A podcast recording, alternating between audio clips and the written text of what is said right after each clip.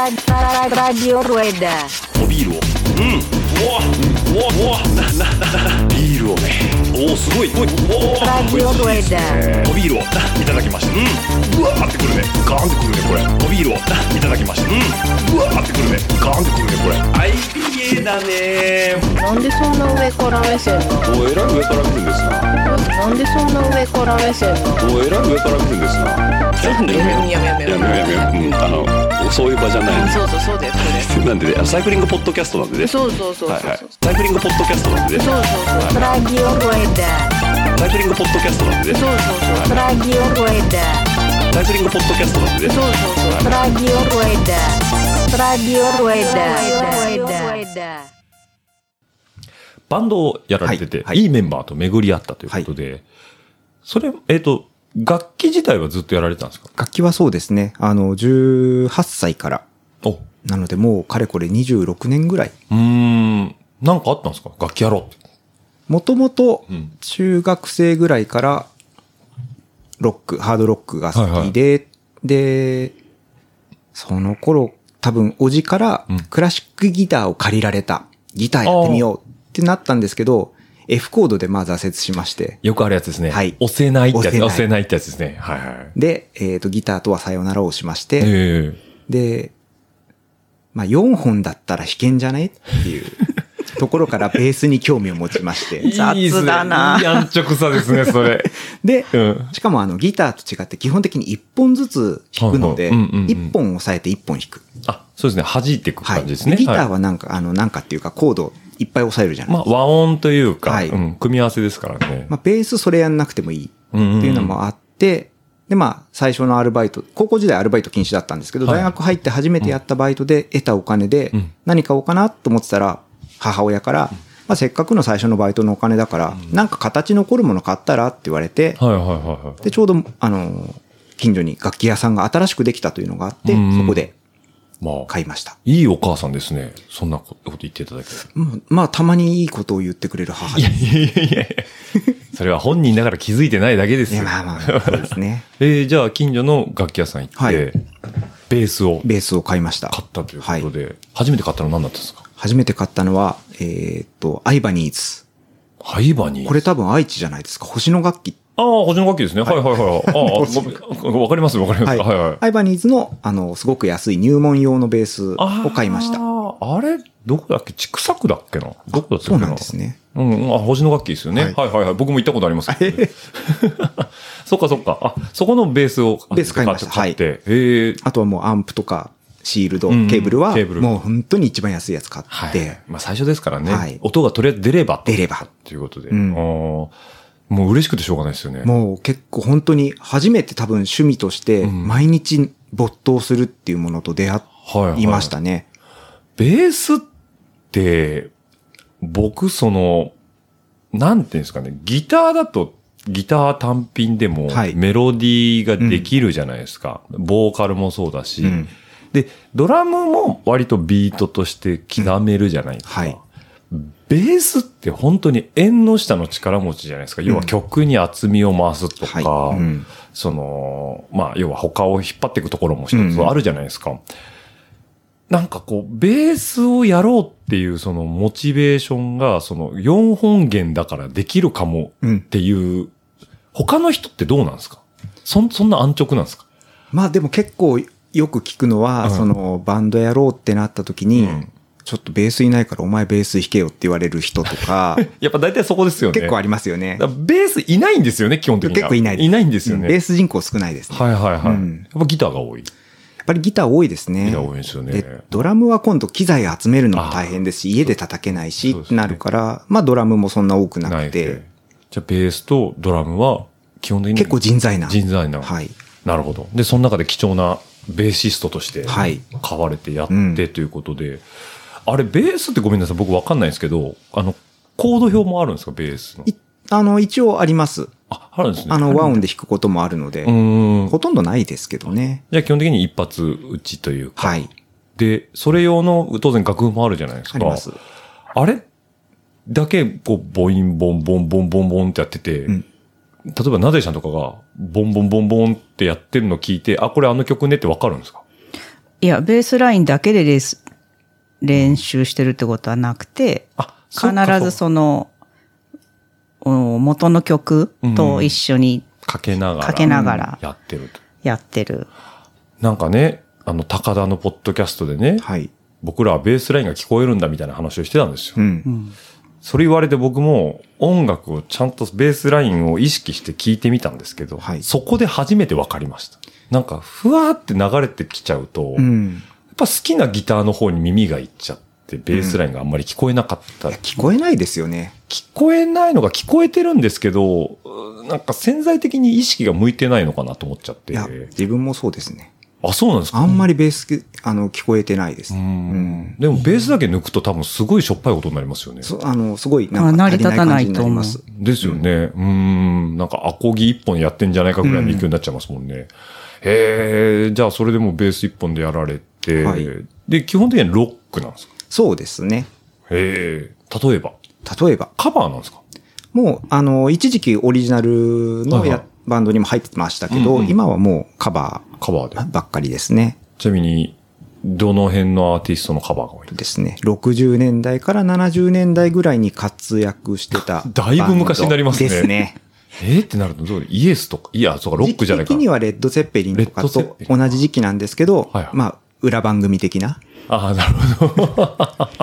ハンブルパイという、 はい多分はい日本ではそんなに知られてな、知られてないというか、うん好きな人は多くないかなっていうバンドですけど、 ライブスタジオでやるときは、どの層が来るんですかやっぱその時代に聞いてた層の方が多い。そう、うん、そうですね。だから自分よりは圧倒的に年齢高い人が多いですね、聞きに来る人は。そうなんですね。まあ、メンバーバーもみんな圧倒的に年齢年齢上なので、じゃあチーズさんが割と、どのバンドに行っ若手ても最年少って言われて、あ、そうなんですね。 46歳で最年少とか紹介されると結構、いこうバンドブームのちょっと未来を心配になっ ちゃう。や、今本当お客さん若い人来ないですね。あ、そうなんですか。はい。へえ、まあ、そうか。今のその流行り曲がまたう、ん。ちょっとそのバンドっていうか、まああの、なんていうんですか、サマソニーとか、ああいうとこで聴く曲が多いですもんね、うん流行りなのは。そうか、バン、ライブハウスでってあんまりないっすね。うんうんちなみにどこの箱でやってるんですか今はどこっていうのはあんまりないないでですすけかど、うん。ちょっと前は、あの、四ツ谷のアウトブレイクっていうところとか、はい。一番多かったのはアウトブレイクかね。昔しよう。ああ、しし恵比寿、巣鴨、巣鴨のあ巣鴨獅子王っていうところとかうんうん。うんうんそれ、なでちゃんもよく行く行きます。あ、いいですね。い一緒に、あ、練習してた曲や、みたいな。そうそうそああ、こういう曲だったんだってね。家で聴いてるとベースラインしか聞こえない。そうかう。。ベースライン真っ黒がを出ちゃうもん、ねあももちろん曲も聞こえてるんだけど、ベースラインが全部頭に入っちゃうので、あ、なるほど。多分表紙の取り方が他の人と違う。 みんなのノリと、乗ってんだけど、少しう動きがす違うな、あの人。ベースラインで動いてんな、みたい な。めちゃめちゃ2の人みたいな感じになってるんですね。。いや、仕方ないですよね まあ、もうあの刷り込まれてますもんね、そうそうそう自分自身。へえ、面白いですね。ベース以外にやってみようっていうのはなかったんですかえっと、その後、多分、何個か楽器やってて、はいはいまず1個はキーボード。あ、キーボードですね。はい。はいはい。でいもいっすね、 3個押さえるってことができなくて、すごいわかります。 もうなんだったら両手とか意味がわかんないわです意よね。味わかんない。両手で3つ押さえるのが精一杯っていう。あ、そうです、そうですよね。あそれで、あ一応キーボードあるんですけど、あ。はいはいはい。まあ、ほとんど使ってないですね。なるほど。あとは、アイルランドの、ええあの、縦笛あるんですけど、それも、バグパイプみたいなやつですか、えっ、とね、もっとちっ違うんちゃでい、すか本当あの、リコーダーみたいなサイあ、ズそなうんでなすんけですかど、はいはいはい。それは、あの、アイルランド行って買ってきたりもしてるんですけど、はいはい。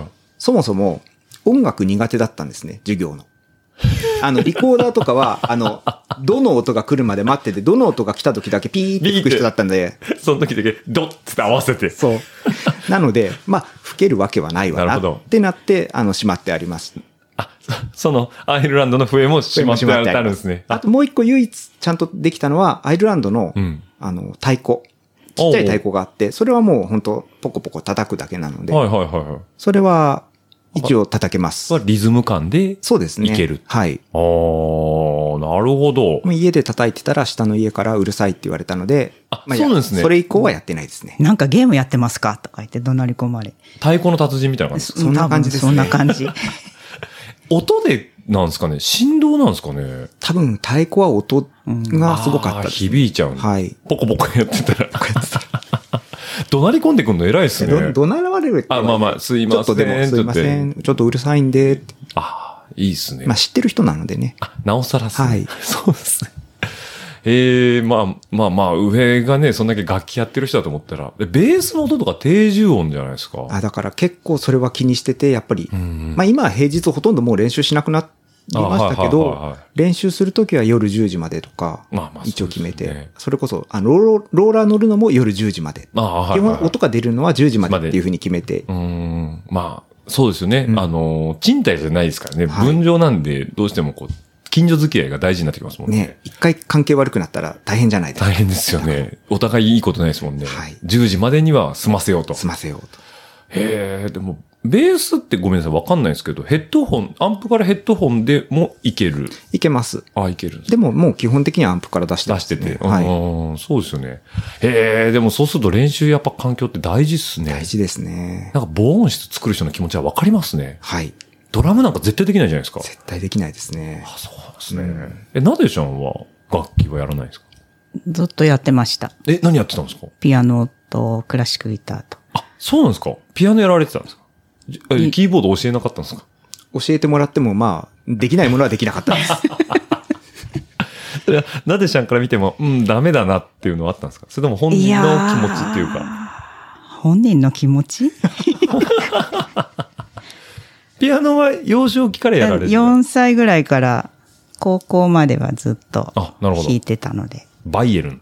バイエルン。バイエルじゃなくてね、私やってたの鈴木メソッドっていうので、おうあの、耳から聞いたのを、はいはい。なんとなく楽譜を見ながら真似して弾くっていう感じでやるやつだったので、全体音感的な感じがしままあ、すね。そんな感じになりますね、結果的には。耳コピってやつですよねあそうそうそうええあ、それでもできるようになるもんなんですかできるようになるし、割とみんな早くいろんなもんが弾けるようになる。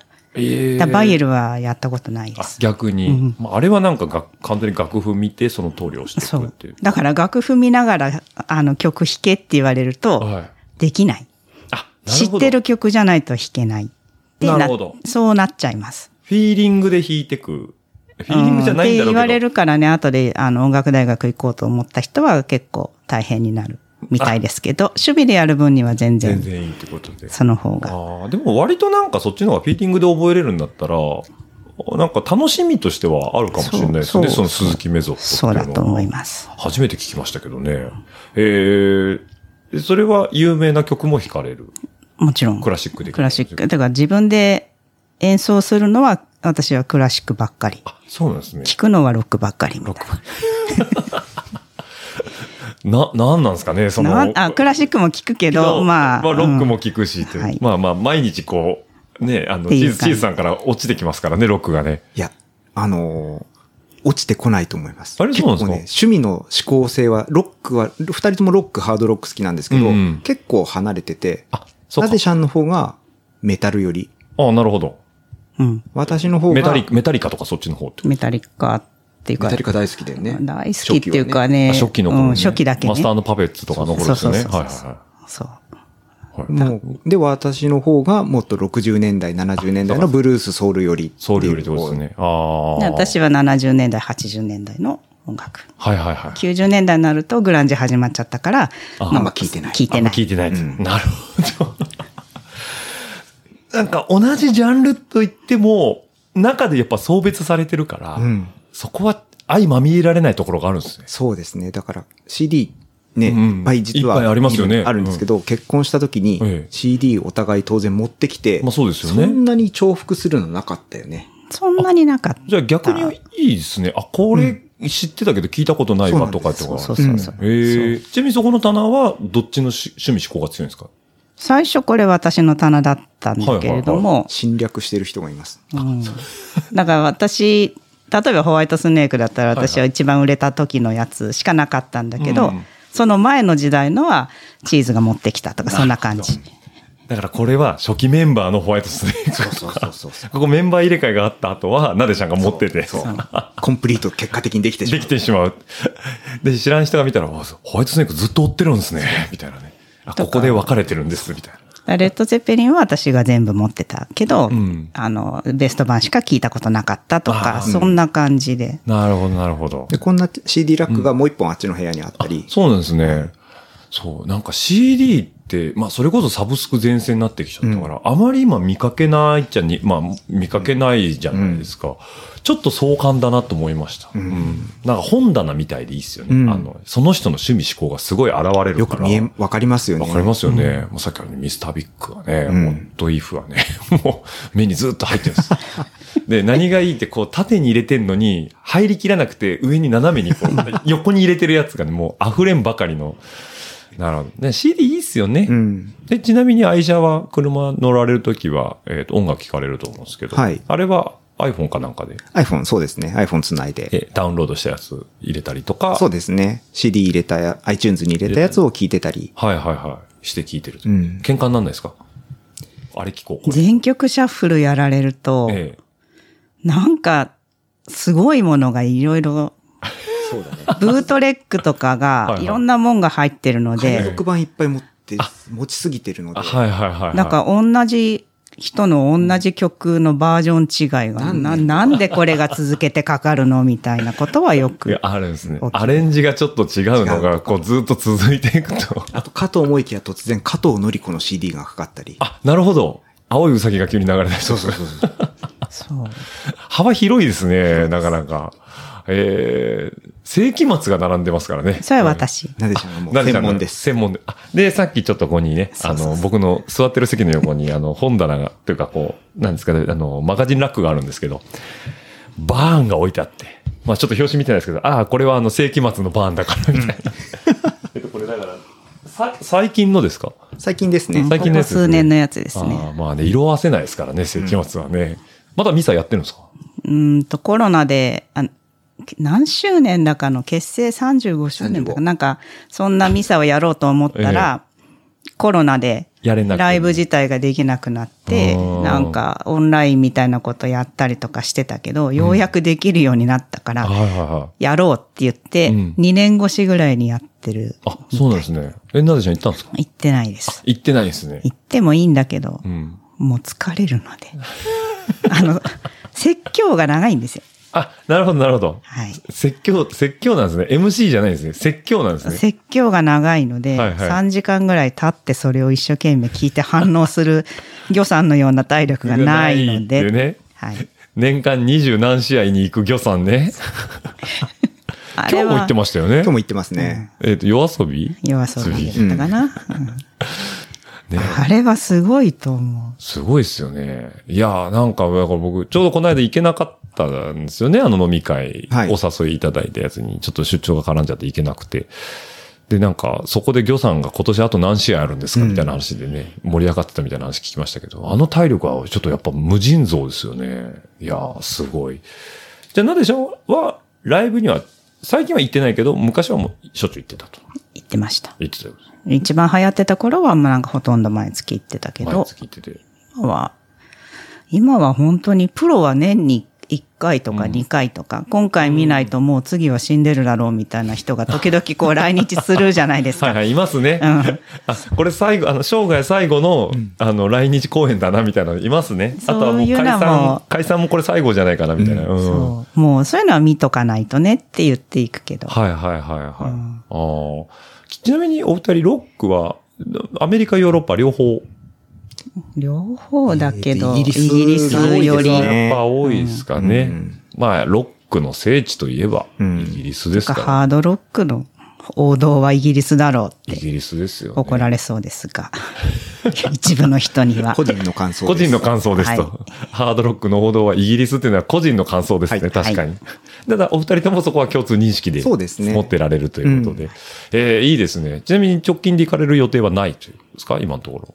来あ今月末にアンセムのライブあが。それは日本人だけど。はいはいはい。それはもう20年以上見てるかな。あ、そうなんですね。もう今年の秋にデフレパードが来ますね。デフレバード来るんですねモ。トリクルートダブルヘッドライナーです。ええ絶対疲れ ます。絶対疲れますね。どの箱であるんですか埼玉とかですかスーパーアリーナとかまだ多分チケットも出てないので、でも多分、多分スーパーアリーナとかそういう会場でしょうねじ。ゃないと。うん、キャパ的にキ。ャパ的に、すんごい、え、スーパーアリーナ何万人くらい ?5 万人くらいいけるんですかいやいやいや、そんな入んないですよあ。そんな野球場みたいなことないですうか、ん。せいぜい2、 1 3万、1万何千ぐらいに何だよ千ぐらいでねす。か。ああと武道館かもしれないですね。あ。あ、そうなんですね。うんはいはいはい。ええそんな客席も50代以上ばっかりだろうって思うそうっすけねど。まあ、でも、その中にお二人行くと、やっぱ若手扱いになりますよね、当然。 いや、普通。普通ですか。うんでじ、この40代より若い子たちっていうのはあんまりやっぱりいないんですあかのね、。親が聞いてて、 っていうので子供が好きになったっていうのは一定数いますね。あなるほど。うんああ、そ親のれ、影響で。それなんか J-POP でも起きてますよね。そうでしょううね。ーん。な一周するんですかね、うんやっぱり。ああ、そうか。でも90年代ってもう今の子からしてみれば、生まれる前とかになっちゃいますもんね。そうですよあね。ーでも、それこそ60年代聞かれてるわけですかうらね。ん。前、あの、あまあ、ぼ僕が言う話じゃないんですけど、チュナノンたちとあの、のげ野毛で飲んだ時に、あの、あれはだから60年代、70年代のロックカフェ行ったのかな。うん、で、僕はまあまあ好きだったんで、あの、それこそイエスとかあの辺リクエストしてたんですけど、あの、魚さんが隅っこでシュンってして て。知らない曲ばっかりやん、みたいな。いやいや、まあ、それは、それで全然いいんですけど、うん、うんなんか、やっぱ、悪強い人は残りますね、そうやって。えーちなみに、チーズさん、えー直近でライブはあるんですかあります。あ、最後に告知で言おうとしてましたが。あ、じゃあ、じゃあ、じゃあ、また、じゃあ、また、置いときましょう。まあはい。そうごめんなさい、今なんか、あの、あれ流れで言っちゃったんですけど大丈夫です。じゃあ、そろそろ自転車の話しましょうか。そうですね。えっ、と、じゃあ、チズさんからお伺いしたいんですけど、はいえっ、と、自転車、もうそれこそスポーツサイクル、はいまあ、になってくるんですけど、どのあたりから乗られてたんですかそれこそサッカーずっとやられてたみたいな話ありましたけど。はい。あの、スポーツサイクル自体は、うん。 2000何年だっけ ?9 年9年か ?9 年に2009、年あの、ダホンの承継者。お、いいですね。はいはいはいそこからが、まあ、一応スポーツサイクルというか、あの、ママチャリとは違うさ自転車の始めですね。なんでまたダホン買わ、あの、承継者を買われた と思って。それはなんでだったのかなで、ちなみに、ん我が家は、自転車に乗り始めたいと言ったのは自分ではなくて、なでしゃんなんです。きえあ、そうなんですかきっかけがっかけが。あ、じゃあこれはなでちゃんから聞いてたんですね。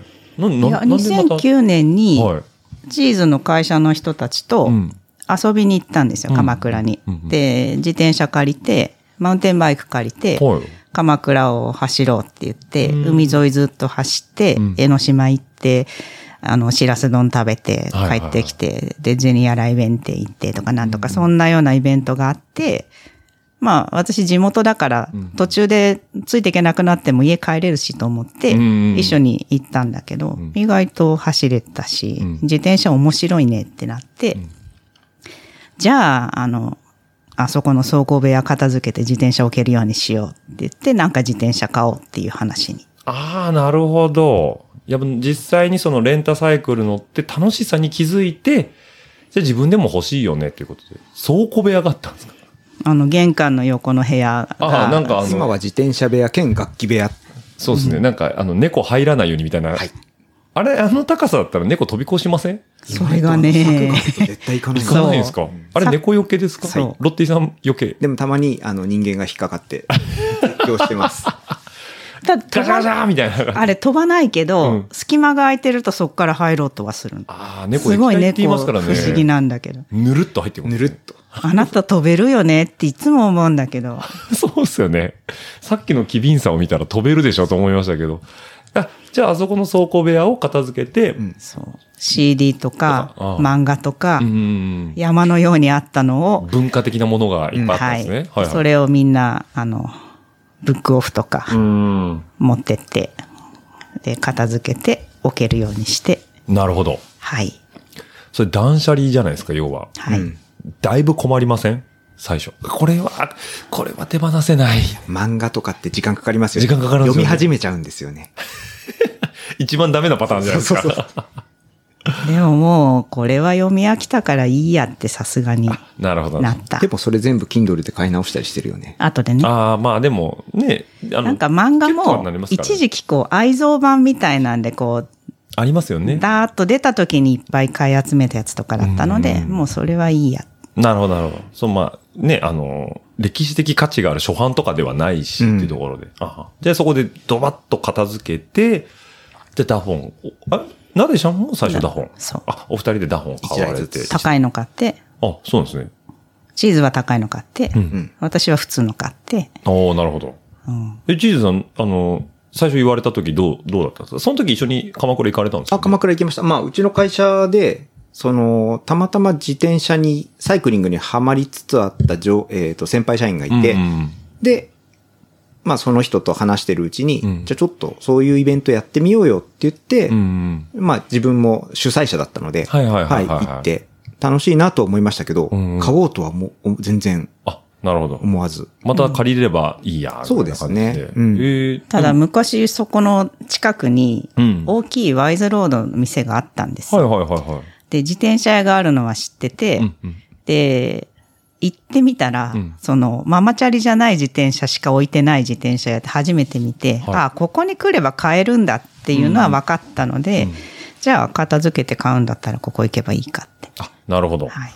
でも最初マウンテンバイクじゃなかったんですね、買われたのが。ダホン、そうです。ね。うん。それは何かあったんですかマウンテン買ってもうん置けないし、こんなでかいもの。そうかそうかだ。畳めば家に置けるっていうのが最初小さいの買った理由って理いう由。なんかあのーブロンプトンとかだとガチャガチャンって、まあ、畳むのも一つの、あのーアイデンティティじゃないですか。これごめんなさい。僕の勝手なイメージなんですけど、ダホン買われた方で、しっかり畳んでる方、そんなに見たことがないっていう。うん。結局あんまり畳んでなかったい。やいや、畳んで置いてたよ。だって、畳まないと置けなかった時代なので、あの、畳んで置いてました。畳んでおいてたということはで。で、チーズさんは、ちょっといいやつを買ったと。ちょっといいやつ買いましそたれ。なん、なんでなんですかなんででしょうねなんでちゃんと同じやつじゃないじゃなかったですね。いや、いやっぱりいろいろいろカタログ見てて、はいはいその、売り文句とかに、スペックとかが出ない。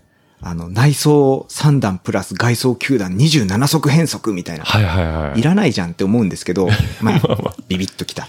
あるに越したことないだろうとそ。うああ、なるほど。で、ダホン先生が作った思想をそのまま買って。はいそれなでちゃん聞いたときに、なんで私よりいいやつ買おうとしてんのとかとは思わなかったんでい、いや、なんかメカメカしたもん好きねって思ったぐらい。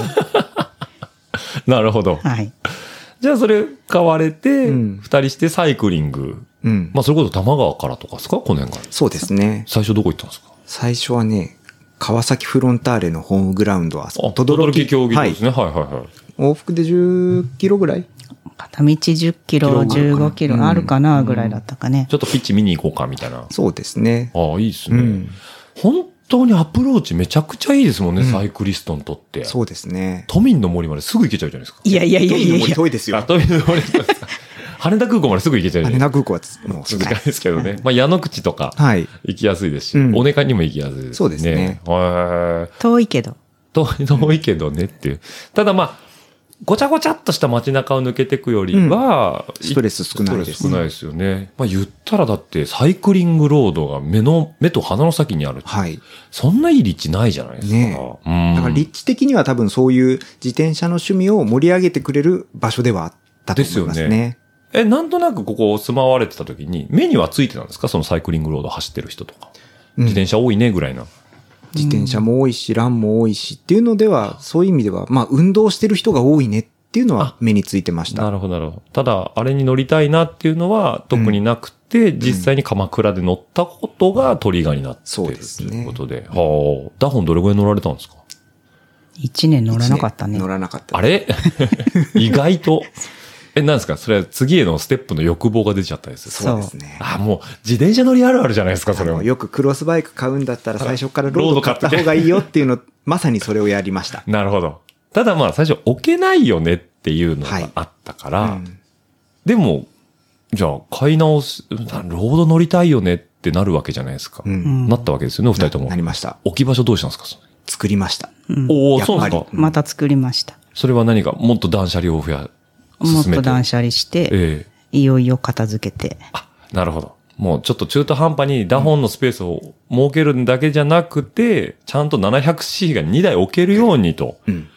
バサッとやったわけですね。そのタイミングででかいアンプも売り払った。うん。かもしそんなでかいアンプ持ってたんですか家で鳴らせないようなアンプがあって、 あのちょっとつい出来心で買ったやつが。出来頃で買ったやつが。はい。売りに持ってくのも大変だよねっていうぐらいでっかかった。車に一回おろ、積み込むのも大変だよ大ね、変ぐでらいす。だからね。回収に来てもらって売りましなたねるほど、なるほどうん。業者さんに来てもらって、いいお値段で売れたんですかいいお値段で、はい、売れました。よかったですね。まあ、 業者さんも、え、この家にこんなでかいアンプあるんだ、みたいな。これ鳴らせないだろう、みたいな。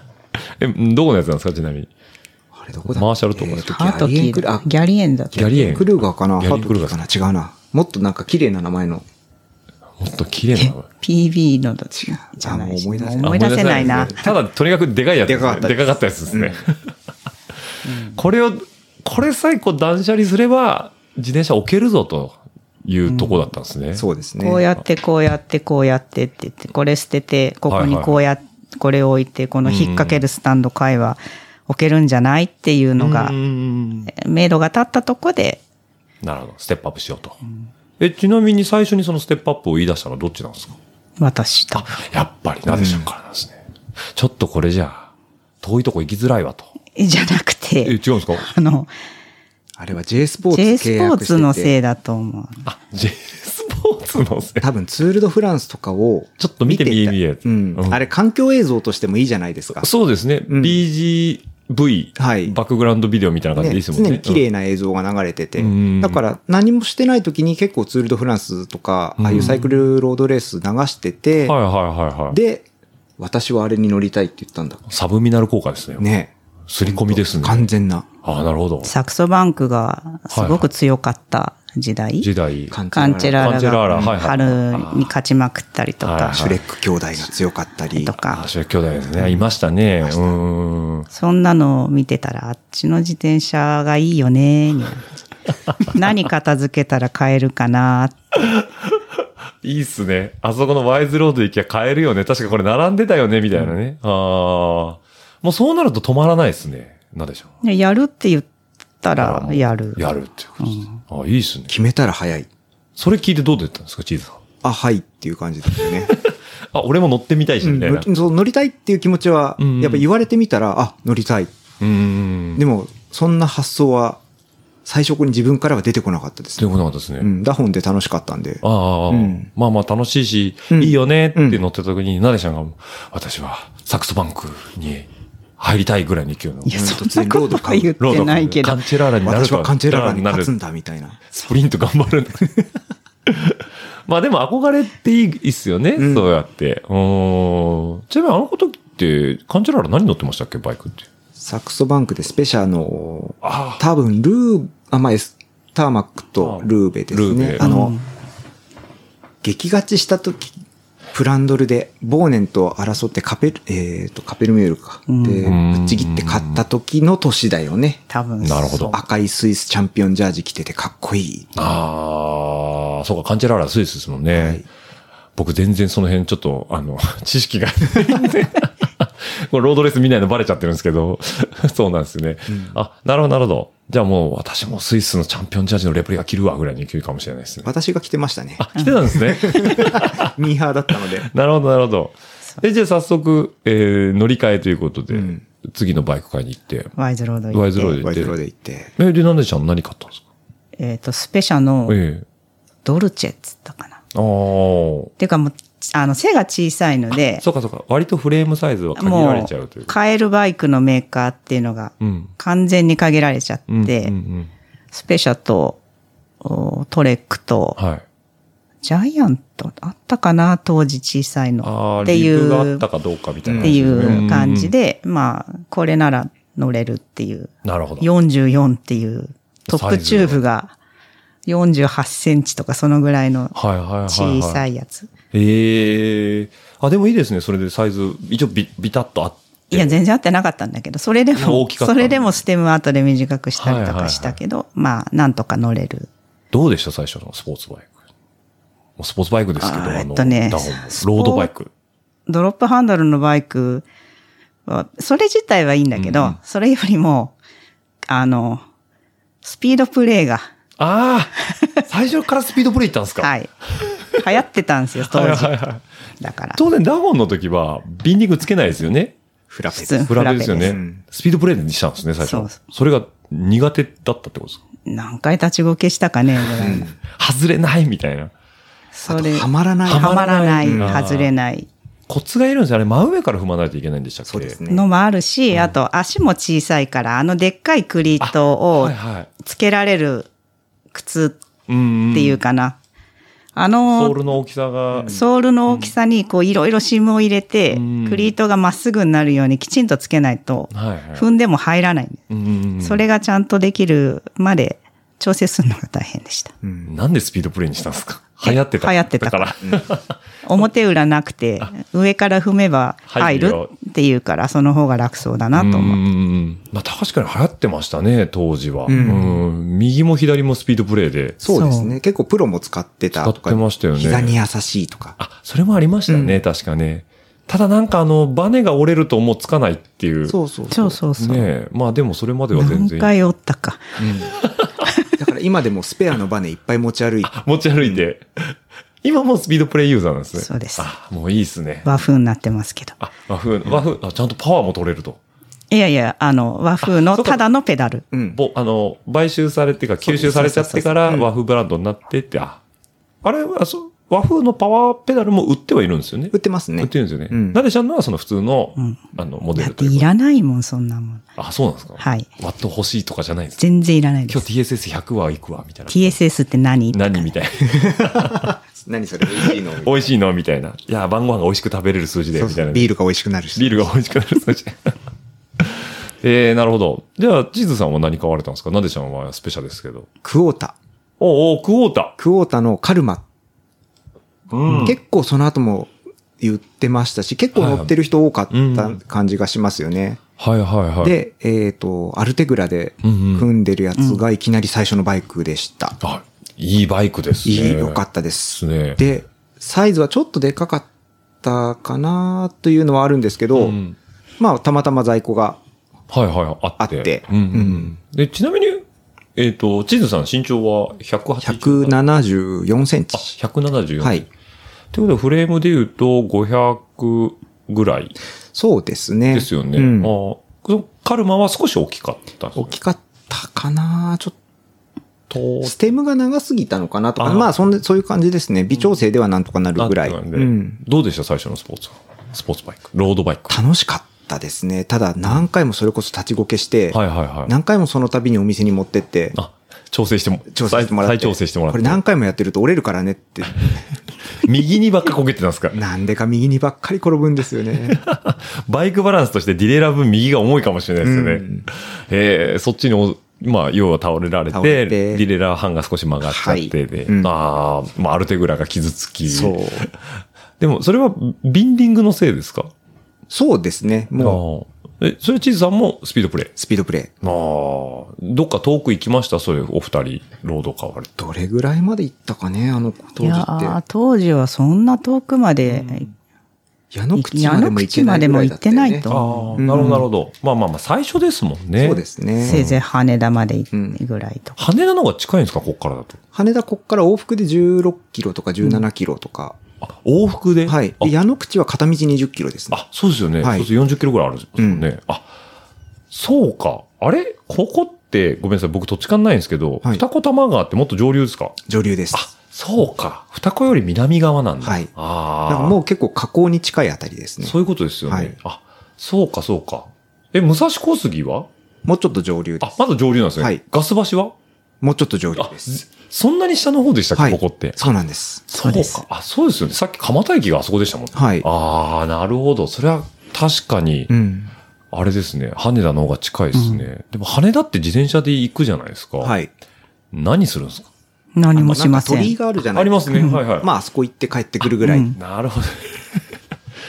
あれ、中入れたらいいですよね、ターミナルのね。なんか。入ったら怒られましたけどね。えそうなんですか歩道走るなとかなんかああ、そういうことですか、うんこう。うん。押していけば入れるってことですか多分、でも自転車が入るつもりでは全然作ってないか作ってないあーら、あんまり行っても面白くない。いい顔はされるない。トンネルがくぐれないんですよね。あれ、ターミナル行こうと思うと。トンネルは歩道は行けます。うん。歩道は行けるんですうね。ん。あの、第三ターミナルうん。うん。国際線の、はいあそこまでは普通に行けるんですよ行けねま。すうんただ、あまりいい顔はされない。うん。最近橋できましたよね。スカイブリッジだっスカイブリッジた。スカイブリッジ。僕も一回通ったんですけど。でもあれもちょっと残念ですよね。ちょっと残、でも自転車が一応、ちょっと残念な部分が、ありますけ あるど、片っぽまで行くと、はいはい片っぽ階段でしか降りられない。そう。びっくりした。何これと思って。いや、なんで、多摩川を右岸で下っちゃうと、はいえっ、と、その、えっ、と、天空の、その、鳥居に行くのに、渡れるようになったから、はい僕はなんかループできていいよね、うんとは思ったんですけど、確かに残念ではあります、ね。階段。階段って、ん嘘でしょみたい な。やっぱ自転車のこと考えてないですよね。まあ、そうでしょうね全然考えてないですね考え。てないですよね。うんへえ。じゃあ、それで、まあ、ずっとロードバイクも乗られてて、はい。今日、こと競技に関しては、そこまではやられてないっすかそうですね。シクロクロスもそんなには。シクロクロスは、あの、2010何年のあの、雪のお台場から、ああ、あれはいデビューレースで、危うく帰れなくなりそうになりましたけ ど、あの、消防から何でしたっけああそうので、警報が出るから、はい中止してくれって言われたやつですよね。伝説のお台場ですね。はいはいはい。あの後、まあ年に2、3レースとか、うんうんずつは出てましたけど、うんもう去年ぐらいからちょっと出ない、出てないですね。うんうんうんまあ、観戦にはたまに行ってますけど。あそうですよね。はい。そうそうそう。なんか俺、チーズさん出てたような気がするなと思ったんですけ出ど。てましたね。あその、う早起きが苦手なんですよ。 そうなんですか、はいこれサイクリストとして割と致命的な。致命的ですな 早起きが苦手というこ苦とで手ですでカテゴリー的に早い時間のレースが多い。そうですあね。移動もありますしね。移動もありますああ。で、だから一番最初のレースだったり、はいはい。あとは、まあ、自分的には家庭4かうん C カテゴリーマスターズの3なので、はいはい。で、4だと午後になったりもするじゃないですか。うん。午後、日曜日の午後レースやって帰ってきて渋滞巻き込まれるとちょっと辛いなとかなるじゃないですか。いやーもう辛いですねうんじゃあ朝一できるカテゴリーマスターズさん今年はうんそうしようかなってなると、ううんん。今度早起四き、時半早起きっていう。 4時起きとか。ちょっと。 で、しかもあれですよね。例えば、自分のレース朝一終わっても、友達のレース見てたら、結局渋滞巻き込まれるんですそようね。なんで。すよね。結局一日中行っちゃうっていう。そうそうなるほど。まあ、この辺のレースだったらまだいいそうでですすねけどね。稲城クロスなんかだと自走で行けるんで、そうですよね。うんあそこはちょっと今後も出たいなとは思ってます。うんうんうんまあそういうユーザー向けでもありますしそうね、です稲ね城の方は。ああ、それはいいですね。クロスやり始めたきっかけなんかあるんですかクロスやり始めたきっかけは、もともと、えこれきっかけじゃないんですけど、汚れんの嫌いなんです。え。お、なかな泥か、嫌い。なかなか真逆な話ですね。真はいで、小海川のシクロクロスええで、すごくドライだった時を見て、はいはいはい。これ汚れないじゃん、こういう日だったら。っうんうんうんていうのがまず一つうん。で、ちょっとみんな知り合いがやってて楽しそうだった。はいはいはあとは、オフロード走るとい。う、ん。ちょっと、その、普通にオンロード走ってる時でも、うんその、バイクコントロールっていうか、うん転びそうな雰囲気を察する能力つくよ、みたいな話をはい聞いて、ちょっとまあ、そのあたりは、あ、じゃあやってみようかなっていうところで始めましたね。スキルアップも兼ねてということで。ああ。実際どうでしたオフロードの上の走ってみて。今までずっとこう、なるほダどダホンからはロードに来てて、初めてオフロードに乗るわけじゃないですか。はいまあ練習は事前されてたと思うんですけど、はい。レース出てみてどうでした楽しいですよね。あ、やっぱり。いいですね、そう。うんなんか大体の人は思ってたより辛いんですよあっ、て言って。辛かったです あ。辛い辛かったですけど、なんたか、楽しかったですうね。ん。昔の小学校の頃とかって本当に普通にママチャリとかで、はいはいはいはあいのガレ道突っ込んでったりうん、絶対突っ込んじゃいけないような下りに突っ込んでて前転したりとかするじゃないですか。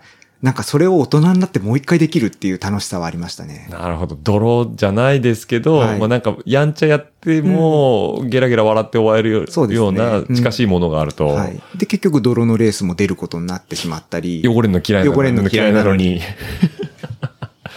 え、そこは、チーズさんの意思でクロス出たいっていう話だったんですかそうですね。そこになでしゃんは、なでしゃんが私が出たいからあなたもどうではなかった。ではなかったですね。絶対やらないっていう。あ、なでしゃんはもう、クロスもだうけはもう子供の頃散々遊んだからもういい。もう土とは十分、一生分戯れたと。もう散々自転車でオフローダー走ったからもういい。あ、もういいと。そ、そのちっちゃい頃にオフロード走ったっていうのは何ですかそれはもう普通に家の近所をバーバー走ってたとか。いや、その当時、巨大団地に住んでて、はいはいまだ工事が終わってない道路っていうのがあって、うんだから、バイパスを作ろうとしてた下りに、うん。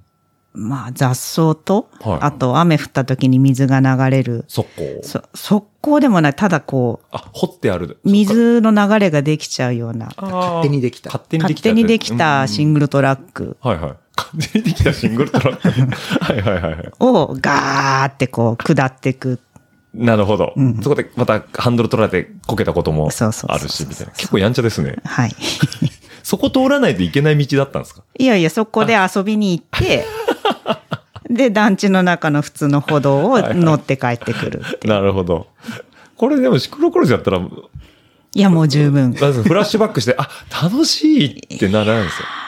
バイクロアとかぐらいあ、そうですね。んだったらいいけどうん、うんうん、確かに。じゃあ、ジョック勢になるとちょっとピリピリしちゃいますからね。そうですね。うん。確かに、バイクロードだったらいいですね。んあなるほど。セミで、そのうち。そのうち、チチームラリーで。ームラリーで、うんうん。なんタミいさやんとか。走っていい場所と走りたくない場所がバイクランもある ので、ここのドロップは嫌だとか、この木の根っこがいっぱいあるとこは走りたくないとか、はいはい、ありますね。あるのであ、の、オフキャンのね、木の根っことかありますね。そうそうそう。奥の方ぐるっと回る分には気も気持ちいいんですけどね。そううんん公園周りとかね。そうですああ、なるほど。仮装とかいいんじゃないですか。いやそれこそ、ハードロック、いやだから、世紀末の格好。誰もわかんないじゃないいやあそんなことないか。でしょせ世紀末はわかるんじゃないですかね。でも私、白顔の人たちじゃなかったから、あ のどういうことですか、それは。一ロックファンとして聞いてなたのるで、ほど、なるほど、なるほど。行くと、こう、いるんで客すよ席にもいっぱいいるんですよ、白い人が。白はいはい。もうそれはもうメイク駅からの、入っ駅のトイレからこう白い顔が出てくるんです よ。最寄り駅のトイレから、そうそうそうそう。普通の人が入っていったら、白顔の人になって出てくるんですそようそうそうそうそう。変身してくるのとか見てたけど、いや、で、そのまま自箱分に吸い込まれていくわけですね。そうあでーあれは自分がやるもんじゃないって当時も思ってたし、なるほど。シクロクロスもこれは別に私がやんなくていい。なるほど。そこは一線引いてるわけなんですね。でも見に行くの好きで。見に行くのが好き。写真撮るのとかは好き。うんうんうん会場の雰囲気いいですもんね。そうですねんまあそういうことバイクロなんて最高ですもんね、あそこなんか。ええ面白いですね。なるほど。じゃあそういうふうに今も、まあ自転車は、割とこう、競技、競技というよりは、えっと、週末にちょっとサイクリングに行くっていう、まあ、それこそ、初めの頃からも、普遍的に変わってないスタイルで続けられてるってことですよね。そうそうですねちょっと最初の頃はヒルクライムとかに興味を持って出てみたことはありますけど、そうなんですか多分4回か5回でええ、満足。満足しう。んえ、それなでしゃもん私は行くだけです。行くだけ明日で待ってるから、頑張ってね、であ。あ、ちずさんがイベン登トっ。てイベントですかそれは。そうですね。あ、何出たんですかえっ、とね、東京ヒルクライムっていうシ東京ルシリーズ戦があって、はいはいそれの奥多摩とか成木っていう、まあ、あっちの、はいはいはえっ、と、奥多摩湖の方はいはいはいでやってたやつに出てたり、い。おー。赤城のヒルクライ、赤城山のヒルクライム出たり、うんうんあと乗鞍のヒルクライムも一回うん一回出たね。もうあれですね。ちょ、とりあえずは一通り昼ぐらいも舐めてみてなんかやってみましたね見てみてあいいですね。富士山は行かなかったんだよね。富士山は昔はもう全然エントリーが大変だった時そうですね。1万人超えとかあった時ですよね。そうですねちなみに今日やってましたね。そうですね収録日。あ、言ってなかったですね、リスナーさん。今日6月の4日なんですよ。はい。収録日が、あの、富士昼の日ということそうで、ですねはい。今みんなね、一喜一憂してるとは思いますけど、う成績出て。富士昼は出られてないという。出てないですね。ちなみに、乗倉は、えっと、どっち側ですか長野側ですかそれとも岐阜側ですかあれ、は、なんか、スカイサ、なんか2種類ありますよね。あ、そうなんですか。あの、有名なやつですね。じゃあ、えっと、長野側ですかね。そうですかね乗倉高原から上がっはていいくやつ。。前日雨がひどくて、はいはいコース短縮になった年。あ、そうなんですね。はい。だから、森林限界まで行ってないんです。短縮だとどこで終わるんだろうなんですが、冷静小屋とかなんかあの辺ですかね。多分そういうとこです、かね。なんか山、えーと山荘があるようなとこですかね。へえ。で、もう、俺のヒルクライムは満足だと。なるほど。登れないんだっていうのが分かって、うん、これは違うんだなっていうのが分かりま した。でも、チーズさん体型的にはクライマー体型ですよね。いやいやいやいや、いやあいやいやいやの、ベルボトム体型です。ベルボトム体型ベルボトム体型。二人して、いやいやいやいやいや、つってそしたらよっぽどいやいやいやいやなんだろうなと思って。あ、そうなんですね。じゃあもう一通り楽しまれて。じゃあ昼クラブぐらいですかあとはクリテリウムとかそういうロードレースとかは特クにリテリウムは、あのー成田の方であの、下草クリテリウムああっていうのを下や総ねってるの3、2、3回出ましたね。あ、いいですね。でも、それもやっぱり1周目でちぎれるんで、ああ、俺はクリテリリウム体型じゃない。じゃない。っていう。あのちなみに努力は一切してないので、はいはいはいはい。はい普段の延長で、出てみたら、うんあみんな早いな、っていう、うんあ、なるほどこ。とが分かりました。なるほど。まあ、火がつく人はそこで、バンと火が入ってね、トレーニングされる方もいますし、まあ僕はサイクリングでいいようんみたいな感じ、ロングディスタンスとかはないロングも、なんか、イベントに出てっていうのではなくて、うん徐々に徐々になんか自分の乗れる距離を伸ばしてったっていうぐらいですね。なるほど。じゃあ自分への挑戦じゃないけど、はいまあ目的地がちょっとずつ奥になっていくみそたいうなです感ね。じですよね。うんうんちなみになでしゃんは、特に競技はもう一切やらず一、切サイクやリりングまといせ。うんことで。はい。だからもうその自、転車乗るのが面白いだけ。いいですね。鎌倉の時のスタイルをそのまま踏襲してるということですよね。そうか、だから、なでしゃんからしてみると、なんか僕もそうなんですけど、例えば今日白石行ってきたんです、はい白石に行くぞ、で帰ってきたぞっていうのが目的なんですよ。白石に行くぞが目的なんですけど、うんなでちゃんの場合は自転車に乗ること自体が目的なんですよね。うんああ、だから運乗っ転するの楽しいって言うでしょ車はい乗る人、はいはいそれと同じなるほ感ど。じいや、いいっすね。なんかそういう極地にたどり着きたいですね。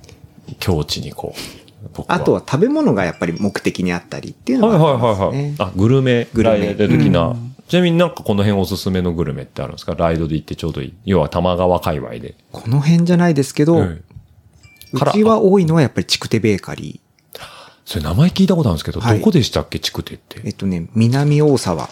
で、八王子までは行かないですけど、はいはいはいあっちの方ですね。尾根館の終点あたりです。ああ、橋本まで行かないぐらい。橋本よりはもうちょっと八王子より。八王子よもりうちょっと北ですねあ。北なんですね。うんえー、チクテペカリさん、パン屋さんですね。パン屋さんです。何が美味しいんですか重いパンそう。重いパン重量のあるパンがすごく美味しいですね生地が、そんなパンがあるんですか生地がものすごくしっかりしてるのでそこはいはいのはいパンは姫さん噛めば噛むほど美味しいあ、なるほど。パンは空気をそうがそう当姫てさはんのまがらないないのがチクテベーカリー。 姫井さん理論のパンは空気は当てはまらずに、チクテペカリは重いパン。重いです。そうそれは名前も重いパンって言うんですかいやさすがにそれはないですないですうん さすがにないですね。噛めば噛むほどあ、そうです。出てくる。それはどのパンもそうだけどそうなんですね。あーはいじゃあ、チクテさんのパンの作り方としては、そういそういううパン感じが多いってことですそうですねね。ええ、いいですね。じゃあ、パン買いに行くんですかそれとも食べに行くんですか食べに行買っ、って食べてうん残りを持って帰る、ああ、重いから、すぐ食べきれないみたいな。そうですね。あでとあと、まあ、翌日の朝ごはんにチクテのパンが出てくると幸せっていうのがあるので、いいですね。うんでも、朝食本で。当重いです。本当重いですかこれ背中入れてても重いってことですか重いです。サコッシュが首に食い込んでくる感じです。一回カンパーニュはいはい持って帰った時は本当に重かったよねあれそんなにですかで、下半持った時の方が背中が水平になるのでた、カンパーニュが落ち着く。落ち着くんだ。 綺麗に背中に乗ってくれるんです、ね、乗ってくれるこれランスみたいに柔ら、丸いラクダコブだとダメですね。多分落ちてききて多分しんどいです。しんどいですね。これうん背中平らになってた早く方ながん。ないと。ええあ、いいな。買いに行こうかな。そのうちでも本当に美味しい美味しいんですよね。今まで食べたパン屋の中で一番美味しいと美思う。味しいんですね。うんああ、そうですね。僕、この間、荻野パン初めて行ったんですよ。ああ。うん。ちょっとびっくりしましたね。なんか揚げパンでしたっけ、はいあそこゆうべの。あの、素朴な味っていう、あのやっぱなんかいらんことしなくていいんだなと思いましたけど、チクテさんも素朴な感じです。そうですね。ヨーロッパのパン。ヨーロッパのんパンだと思う。なるほど作ってるのは。バゲットですら重いってことですよね。しっかりしてますね。しっかりしてるんですよね。うん顎壊れそうですそねんな。感あじあ、ですそ。う。口の中切るんです。あそこのサンドイッチ食べ ると、硬すぎてパンパがリ。パリのバケットで。バケうットん、で。だったりして。口になんかズタズタになって。 いいですね。ああ、なるほど。じゃあそういうグルメ、まあライドっていうところ、まあ言う、言う人は多いですけど、実際になんか僕の周りはみんな名三角にしちゃうんで、グルメライドのはずがなんか辛いぞっていうのありますよね。今日もね、途中でなんかお昼食べようと思ったんですけどね、なんかあの一緒に行った松戸がもうなんか帰るぞみたいな雰囲気になって、 何にも食べずにもうなんか 帰ってきちゃいましたけど、 なんかうどんとか食べたかったなとか思って。いや、いいですね。そういう。で、ちちなみに今日もうお出かけされてましたけど、はいどこ行かれてたんですか今日今日ははただのサイクリングという感じで、ああただのそうサイクリング。連光寺まで行って、連光寺登って、下って帰ってくるっていう。あ、なるほど。こっち来るし、帰んなきゃっつって。ガすーッいすいません、そんな急いでもらって。カロリー消費ライド。あなるほど、なるほど。それ大事ですね。あ、じゃあ、成績桜ヶ丘の方には降りず降りずにに手前に戻ってきて。え、それはあれですか矢野黒とかにもよ、とか、やったりとかは特にないたまに寄ることもありますけど、うんうん、今日はそういうのなしで。なしで。はい。。あ、じゃあもう単純に今日はもうカロリー消費ライドに行ってきそうたでとすいねうことで。ちなみに、チーズさん、最近乗られてるバイクは、さっきはまあスペシャルの話までしかはしていないですけど、今チタンバイクですから。そうですね。あれ、どこのチタンバイクあれは、ファイアフライというボストンのやつと、あとは、オールロードは和歌山のクオリス。コーレスさん。はい。もう、めちゃくちゃいいバイク乗ってます、2台とも。いいですね。二つともロードですかオールロードとローオド。ールロード、まあ、もともとクオリスの方はシクロクロス出られるように組んだ、あー作ってもらうはずだったんですけうどん、いろいろちょっとオーダー中のうんうん。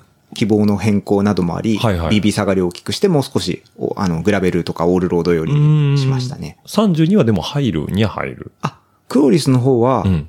いくつまで入るかな多分40いくつまで入りおーは入りますね。じゃあ、グラベルも全然いけてしまう。全然、はい。いいですね。で、その、えっ、と、ファイアフライの方は、完全ロードですね。ロードってことではい。ファイヤーフライのチタン乗ってる人って日本で何人いるんですかねどうでしょうね。一時期ちょっといろいろインスタで見てて、ええ多分10人はいるっていうのは分かりました。 10人もいるんですか多分いると思います。こじらせにこじらせてすごい10人もいる。 いますね。なんでまだファイヤーフライ選んだんですかこれが多分白州のバイクロアだと思うんですけど、はいはいそのバーベキューやってて、ええ。あの、関根おでんさんおでんさんとか、はいはい園田さん、助さうんんといろいろハンドメイドバイクの話をしてて、当時全然興味なかったんですね。はいはあの、カーボンバイクのエアロフレーム大好きっていう時代だったいはい。んでなるほど。うん。その丸いパイプで作ったバイク何がいいのっていう人だったんですけど、いろいろ写真とか見せられて、面白いことを、ハンドメイドバイクの良さっていうのを聞かされてる間に、はえーなかなか面白そうだねってなった時、ある見せられたバイクがファイアフライだった。い。ああ、なるほど。で、ちょっとこの名前を覚えておこうってなって、その後、ちょいちょいいろいろ調べてたんですけど、う、うんん、結果的にファイアフライ一番かっこいいって自分の中ではな って、で、まあ残りの人生、長くないっては言わないですけど、うんやっぱりもうどう、多分人生折り返しすぎているので、はいはい。まあ、うん、将来にいつか買うではなく、そろそろ買っといていいんじゃないっていうので、オーダーした。なるほど。上がりの一台ではないけども、はい長く乗りたいから若いうちに買っておこうという。そうですね。めちゃめちゃいい話っすね、うんそれは。チタンってね、ロマンなんですよね。いや、それは、うん、自分もそう思いましたね。僕もチタン乗ってみたいんですよ。うん唯一所有したことないのがチタンなんですよ。いいですね。上がりの一台じゃないけど、長く付き合える一台ってこそうとでです。ねでも今の感じだと、ええなんかよっぽど規格が変わらない限り、うん上がりの一台になっちゃいそうなっちゃいそな感じもあります。っていうぐ らい、今でも好きですね。なるほど。だからキャリパーからディスク来て、はい15ミリスルーから12ミリスルーになったり、フラットマウントのキャリパーができたりっていう、あれぐらいのセンセーショナルなモデルチェンジが起きない限りは、うんもう上がりの一台になるんじゃなかそうろうでかすと。ね。だあかーらいいタイミングだったとは思いますね。そうですよはいね。フラットマウントは出てたし、もうスルー12前後で前で後だし決まってたし、ね、タイヤ幅も広くなってきた時に、はいそう、ファイアフライでも何 C ぐらいまでいけるんですか32まではいけます。あ、じゃあもう何でも上げるじゃないです大か。体もう今、今はもう全然大丈夫ですね。今トレンド大体3 28から30ですもんね。はいああ、素晴らしい。うんいいですね。ちなみになでしょん今何乗ってますエクイリブリウムです。エクイ、言える エクイリブリウム。 いけるようになったんですよエクイプブリウムですね。言えてます大丈夫言えてない。エクイプブリウムですね。 これもう難しいっす言いにくいですよね言いにくいんですよ。もう多分国内で一番言いにくいっす。てか読めないっす。うんエクイプブリ、 エクイプブリウム。エクイリブリウエム。クイリブリウム。 怒られちゃうね、そろそろね。もう。え、オーダーしてたんですね。そうです。もう何年ぐらい乗ってます4年うん。あ、4年。あれ、工房変わったんでしたっけ、最近。なんかそうですね。そうですそうね。ですよね最近引っ越しましたね最。高にこじなんですよね。チタンですよね。ステンです。あステンですかあ、いいですね。あ逆に。うん。マッペさんのはチタン。あ、チタンですねチ。タンですよね。まだね、チタンを始めるちょ前直前ぐらいはいはいはいはい。だった時期で。うわーそれはもうオーダーフレームだからね、なでちゃんのそのフレームない、サイズない問題がそ一気に解決するというう。。そう。やっぱビタッと乗りやすいってなるんですかなんか、今までのジオメトリーと違うっうん。ていうふうには、なんかタイヤの場所が変わったねっていうのはすごい思ったかなるほど。こう、ハンドル、乗ってハンドル持った時にタイヤの見える景色が違う。違ああ。それ前側に出るんですかそうすると。よく見前、え前に出たような気うがんですよねする。見るそれまでステム5センチだったので、ハンドル直付けみたいな感じのロードに乗ってたのが、7センチになっただけでこんな違うかっていうぐらい違うっん。た。見た目もいいですしね、ステム。うんある程度長さが70ミリもあったりとかすると。でも70ミリって普通に売ってるバイクだとついてないですよ。スペシャルの最初に買った一番小さいサイズのうんバイクについてたのが75ミリだったぐらいだから。あそっか。それでもまだ70ミリってちょっと短めで。でも、なでちゃんの身長、今150 2ぐらい。 2ぐらいですよね。まあでも女性いっぱいいるじゃないですか、それぐらいの身長の方で。だからそう思うとオーダーバイクっていうのはすごいいい選択肢ですよね。と思います。なんかさっきの話じゃないですけど、ダホン買って半年か1年で次のバイクに行っちゃうぐらいやったら、もうオーダーでもいいんじゃないの最初からって。そのもう知り合いの方がいらっしゃったりとかして、相談ちゃんと乗ってもらえるうん。特にサイズのなかなかないよっていう女性の方であれば、いいですよね、選択肢としては。うん。いいけど、まあ1台目は難しいかなとは思う。ハードル高いですよね。何が自分の求めてるものかっていうのが分かんないと多分オーダーってやっぱり難しいだろこういうバイクが。が欲しいっていうのが、うん何が辛いからこうしたいってういんう。うんうんあればいいいいかとな思うう。ん。まず自分の理想を、その、ま、マスプロメーカーとかで探って、うん。で、足りない部分をオーダーで補っていくと。うん。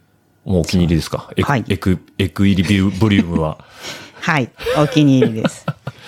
そろそろ俺もエク入りボリュームに、あの、オファーを出さないといけないですあ、ねブ。ラッドさんいいと思います。ブラッドさんね。ううんん。お二方いらっしゃるんですよね。ブラッドさんと、あとなマネジメントやられてる方がいらっしゃる。そうでもない。あ、わかんない。今どうなってるんまだあどろうなうんねで。しょうね。うんうんマッペさんが広告塔みたいそな。んな感じにな ってます。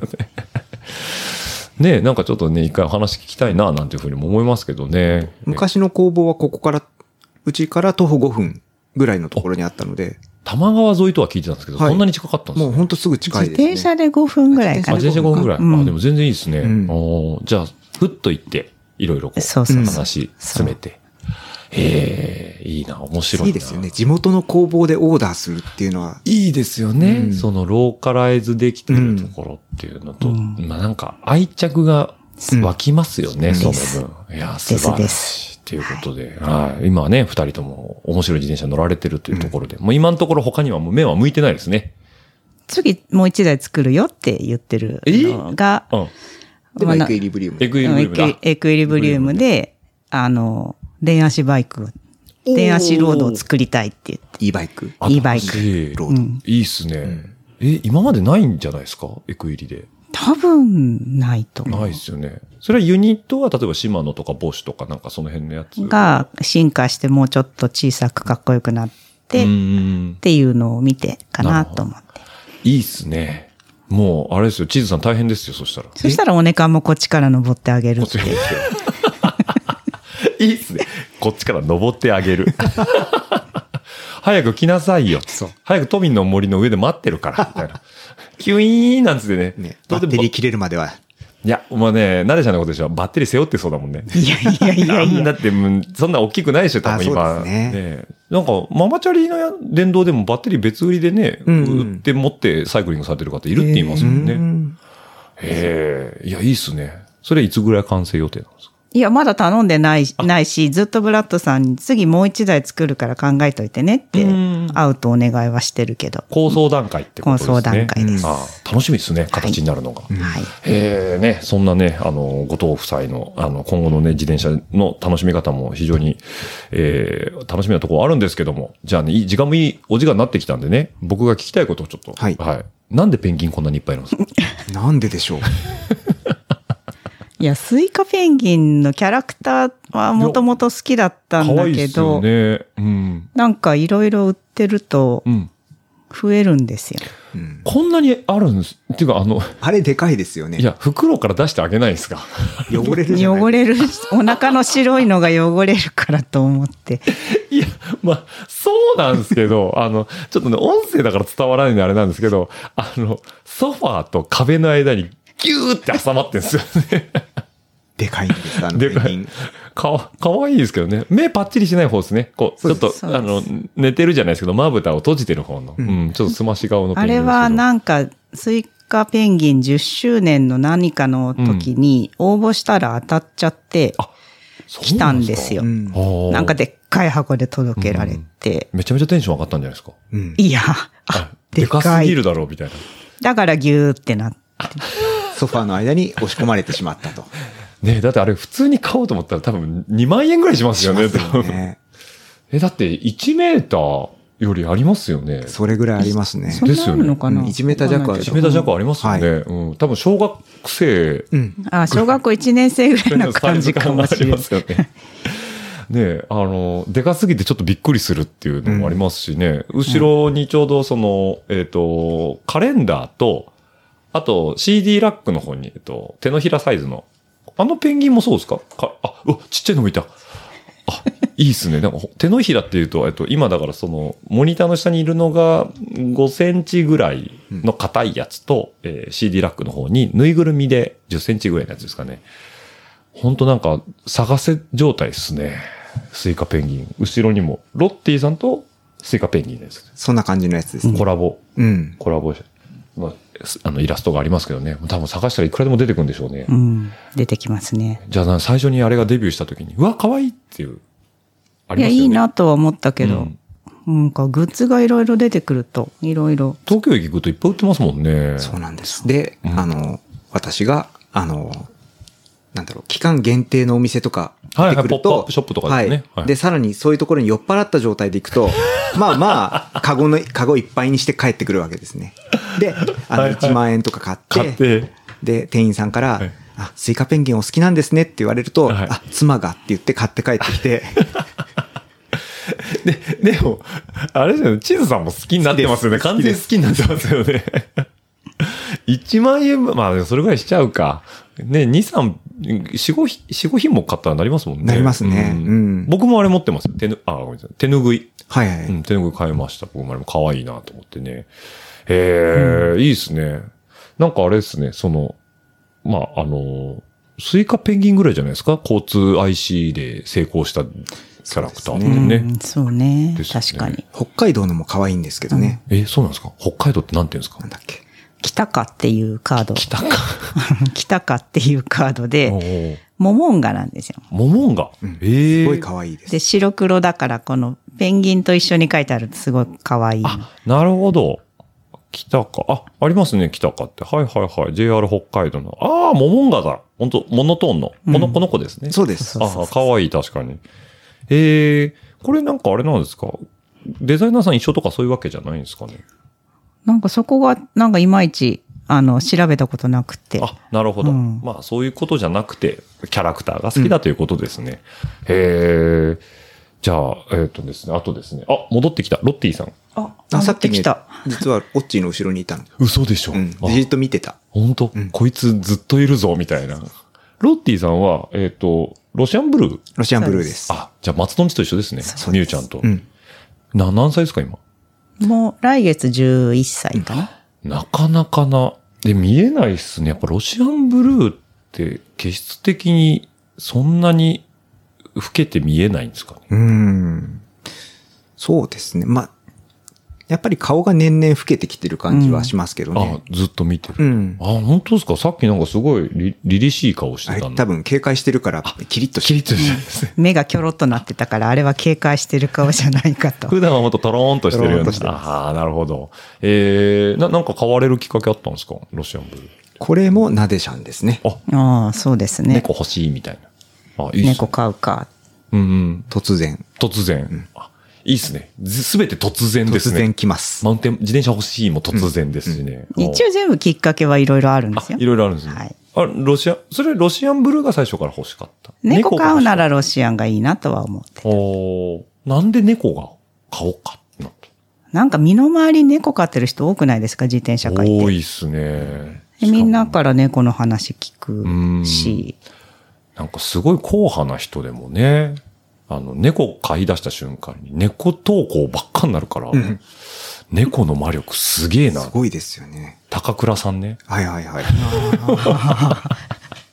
高倉さん、すごいとんがってる人だなと思ったのに、もう猫飼い出してから もう、あの、猫好き感がすごくて可愛らしいなと思って僕は見てるんですけど、猫飼い、猫飼ってる人多いですよね。それこそチュナドンも飼ってうるん。し、あとは、い猫もい飼ってるあし。、そうですね。クロさん、あ、そうクだ、ロちゃんとかもいるしクロちゃん飼ってますよね。アバブの須崎さん。あ、え、須崎さん猫飼ってましたっけ猫あ、そうだ、飼ってるわ。うんおーまあ、あと矢野、矢野大輔さん。そうですねよね。うん。うんいや、猫いいっすね。うん。ガッチュンとこもいたでしょ。ガチのとこ見た。あ、しあかもと2、匹になった。あ、そうそうそうそう。え、アトム、アトムアか。トムともう1匹。何でしたっけねネロ。。ネロ。ネロちゃん。うんネロちゃん。かわいい。黒黒い子ですよね、う。うんんアトムもなんかね、すごい懐っこかったっすね。猫めっちゃいいんですよ。なんかうなずき屋が、なんか野良猫がいると。うんうん。飼っちゃダメって言うから。いや、モルトに聞いた方がいいんじゃないかと思う けど。でも、モルトは、なうなずき屋曰く、モモルトとすごい仲がいいのって言うから、いや、それ は、それはちゃんと冷静な目で見れてるかみたいな話で、そもそも買ってお前手回んないだろうっつって。うんでもあんまり、猫って手かから猫な。はい手かからないとは思いますあ、。本当ですかあ、だめ、だめ、だめ、それ以上言わないでください。また、またまたスイッチ入っちゃうと困るんで。だっでてもトイレ、猫飼いスタントスイレとご飯だけやっ 用と意しとけけば。ば。うんあ、まあ、ねあとは自。ち分でやってくれるので。ただ、1週間とか、例えば旅行行くとなると猫は連れてけないし。ゃんとあ、まあでもそれはういう意味では犬ちょっも一緒ですけどね。うーん、確かに。あ、猫も連れていけないっていうのは猫が環境変化がしんどいってことですかそれとは。猫によりますけどね。あ猫はここに家よるにけ。ど、基本猫は家についてるので。ついてるもんです。うんああ、なるほど、なるほど。ねえ。いや、いいなってすごい、なんかこの間、ね、そういうこと、松戸んちのロシアの子、うんうんだからでもあれも、もう、液体みたいで可愛いんですよね。まだね、子供だから子。供だからね、好奇心旺盛だし、じゃあロッティさんはもう11歳。 11歳ということで、もうね、還暦ぐらい。妙齢な、妙齢なな、落ち着き腹、でもさっき警戒してるせいか、落ち着いていやもうないですね。すごい体勢、もうこれ以上低くなんないかぐらい低くなって、ダバダバダバッと、逃げる、籠城するとこはあるんですあかります。あるんですね。うん。えー普段はなんですかそのキャットタワーとかで遊んでるんですかいや、もう大体あの辺、あその今、ロッティそさんのが寝辺でて寝てる、まあす。そこが彼女のスペースなので。なるほど。うん。ちなみに前に朝出てくるロッティさんの写真はあの辺で撮って、大体あの辺で撮って ます。撮ってですね。あれ、和むんで、あの、引き続き。ありがとうございます続けていただければと思いますけども。はい。じゃあ、お時間もいい頃になってきましたんで、じゃあ、えっと、告知やおすすめということで。はい。チーズさん、さっき一回聞きそびれましたけど。はいはい。えっ、とですね、そのバンドをやっているというところでですね、はい7月16日と8月19日にライブがあります。お、2ヶ月連続。はい。はい。ブラックコーヒーというバンドなんですけど、はい7月16日が新宿の歌舞伎町クローダディクラブというところでおーありまして、はいはい8月19日土曜日に青山のレッドシューズというお、青いライブハウスで、はい、はい。あります。それはもう、ハードロックの。イベントとしてセットはリスト、のそうですね、あの、はブラックコーヒーっていうのが、あ、ブラックコーヒーというバンドやってて、それがさっき言ってた好きなバンド、ハンブルパイのカバーバンドあ。なのなるでほ、ソウルとかブルースよりのロックロックってことをでやってて、じゃあ、瀬戸リーっていうか、まあ、その、えー、ブラックコーヒーさんの、はいえっ、と、出番の時は、えっ、と、何曲ぐらいやられるんですか今回どうだろうって多分、7、8曲ぐらいかなと思います。何組出られるんですかえっと、その7月のクローダディクラブというところでやるのは2バンド。あ、2番の。で、持ち時間50分ずつっていうあ感あ、じで。はいじゃあ、じゃあ、そこそこ時間ありま結構長いですねはいはいは。